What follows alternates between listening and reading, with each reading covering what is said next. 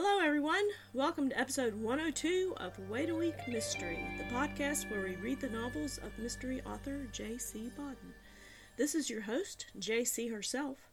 Today we're reading from my first novel entitled Someone to Watch Over Me, copyright 2007. Chapter 2 The Corners of My Mind. Bright Sunday morning light streamed through the bedroom window and startled me awake, my heart pounding. I threw my arm over my eyes and moaned, the nightmare's images already fading. The clock gave me the good news, bad news. I'd managed to sleep in, but my morning workout was going to be hot. I planned my day during my run. Today's lab work would take Bat Seek to time with Dad. Sundays we have dinner at Aunt Tilly and Uncle Mickey's house, and I can't get out of it. Not that I would want to. Besides, I suddenly realized that it was Tilly's, and therefore my mother's, birthday. Dad would need me. The house where Tilly and Mickey live was in its usual state of barely controlled chaos when Dad and I arrived. They live and work on the campus of a church run home for orphaned and abandoned children. Childless themselves, Tilly and Mickey have been house parents for the past twenty something years and have fostered literally hundreds of kids. As a child, I spent most of every summer with them, too. The campus has a total of 15 homes, each of which houses up to 10 children and two foster parents, and there is always a waiting list of children who need placement. Children from all over the state are sent to Twin Oaks Farm from families who can't or won't take care of them, and the most difficult cases abuse, neglect, special needs wind up with my aunt and uncle. During the meal, conversation around the table was lively, with Tilly making sure that everyone was included. As the dinner ended, children and adults alike took their plates to the kitchen and loaded them in the dishwasher. No shirking chores in Tilly's house. In the kitchen, Ch- Tilly turned to me. Jenny, did you hear that Uncle Mickey got one of our fosters a job working maintenance at the university? Maybe we'll run into him. Who? Joe Halliday. He's a few years older than you. Came to us after his mother was killed.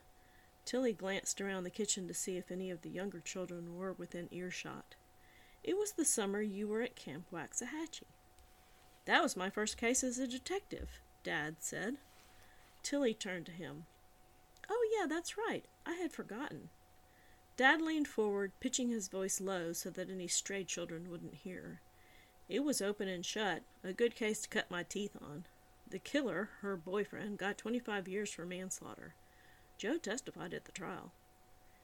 He was only here about eight weeks or so, but he was such a sweet child. He wrote me a letter every week, even after he got out of school. There was an opening here this summer, and Mickey helped him get hired. Uh, tall, muscular, really blue eyes? I asked. That's him, Tilly nodded. The bluest eyes I've ever seen. He let me into my lab yesterday when I'd forgot my keys. He's really quiet.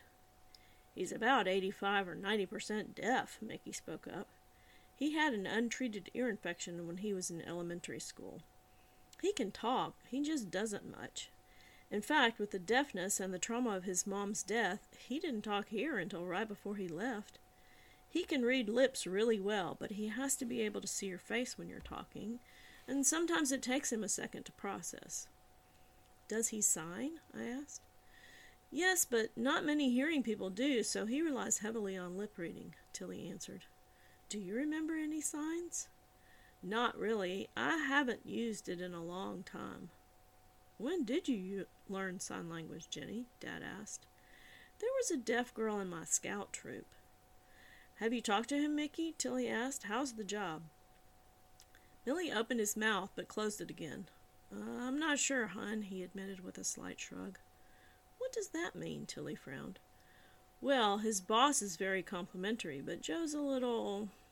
Mickey hesitated again. What? Tilly was always fiercely protective of her children. I understood Mickey's reluctance to ruffle her feathers. He's frustrated. Frustrated? He gets his work order information texted over his pager since he can't use a radio, so that's working out. But you know how it is. Sometimes it's hard for people to know how much he understands. He knows some of the guys think he's not very bright. Plus, Bob, the supervisor, tends to mumble. It'll be okay. It's just going to take time for everyone to adjust. Just like when he came to us, remember? Tilly gestured at her husband with the spatula. Joe's got a good heart, Mickey. You make sure he's okay. Hear me? When it was time for Dad and me to leave, Tilly hugged me, kissing me on the cheek. Seeing how she ran her home made taking care of all those freshmen seem a lot less daunting. Thanks for dinner, Aunt Tilly, and happy birthday, I whispered. It was a wonderful dinner, as usual, Tilly, Dad cleared his throat as he hugged her. And by the way, happy birthday. His sidelong glance told me he had heard me. I miss her too, Devlin. Tilly hugged him fiercely and wiped a tear from the corner of her eye. Tilly's birthday is not overtly celebrated in front of my father. You'd think, after twenty four years, the man would be over losing his wife, but there you have it. On the other hand, maybe it's Tilly who's not over losing her twin. On the drive back to town, I listened absent mindedly as Dad discussed a case. I'm his sounding board as he goes over the facts out loud. He says it helps him work it out. It's as much a Sunday tradition as dinner with Tilly and Mickey. Today, though, my mind was on other things, and I was mildly surprised when we pulled up in front of the dorm. Well, sweetie, here we are, Dad said. Maybe I should come over to the house and have some dessert or watch a little football with you. He smiled and leaned across to open my door. It's your mom's birthday, Jenny, and I miss her, but no more than usual. This is your job now. Off you go. He squeezed my hand, and for a second I was twelve and starting middle school again. Bye, Dad. Love you. I gave him a quick kiss on the cheek before I got out of the car. Love you too, sweetie. I knew, without looking, that he watched at the curb to make sure I got all the way in the building before he drove off. Kindergarten, the second time around, was easier. While he didn't learn any faster, he was no longer so small and compared to all the others. Still fairly thin, he was taller than most of the other children, and in this group he was not usually picked on. In fact, they seemed to be a little bit afraid of him. The teacher was different this time around, too, and seemed to understand him from the beginning. She would not push and make demands on him. When a question did come his way, he would simply lower his head, and she would move on to the next student in the row. He liked her and wanted to please her, but it was easier not to respond at all than to risk disappointing her. Sometimes, after she had gone on to call on, on another student, he would sneak a look at her sitting behind her tall desk. Once in a while she would feel his lonesome stare and turn to look at him. She wanted to help this strange, quiet boy, but as a first year teacher with thirty two other children in the cramped classroom, she wasn't sure how. The other, younger children were intimidated by him. They all knew that he had been through kindergarten once before, although not all of them understood what that meant. Because of his quiet manner and slow smile, some of the little girls felt that he needed mothering and would question him about his how he was feeling. But he usually misinterpreted the impulse behind such inquiries, and so would st- stare at the top of his worn sneakers rather than answer.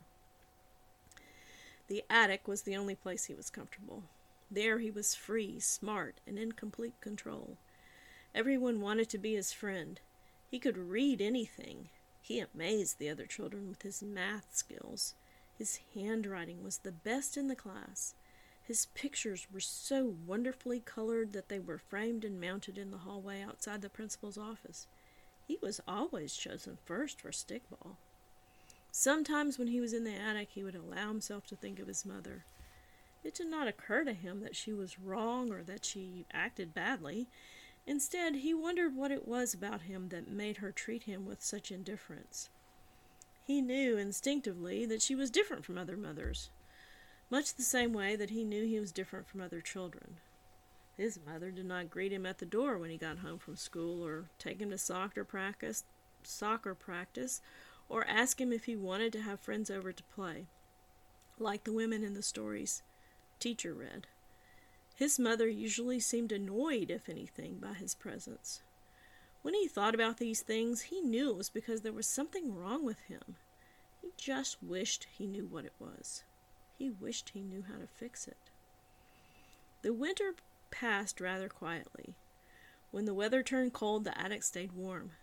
He found some old pillows and a blanket in the alley behind his apartment building and stuffed them into the attic to make a small, although admittedly smelly, nest. The dirty window pane had been rubbed as clean as he could get it from the inside so he could see the street below. When his mother was not home, he would creep cautiously along the boards, stopping above the other apartments. He would get a warm, spooky feeling whenever he would hear people below him. He knew that they did not know he was there. The knowledge made him feel a little giddy. At the end of the school year, his mother got a notice from the school.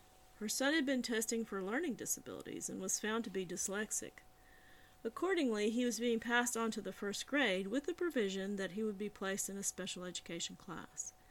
His mother was not surprised that there was something wrong with the boy, but she saw no need to explain things to him.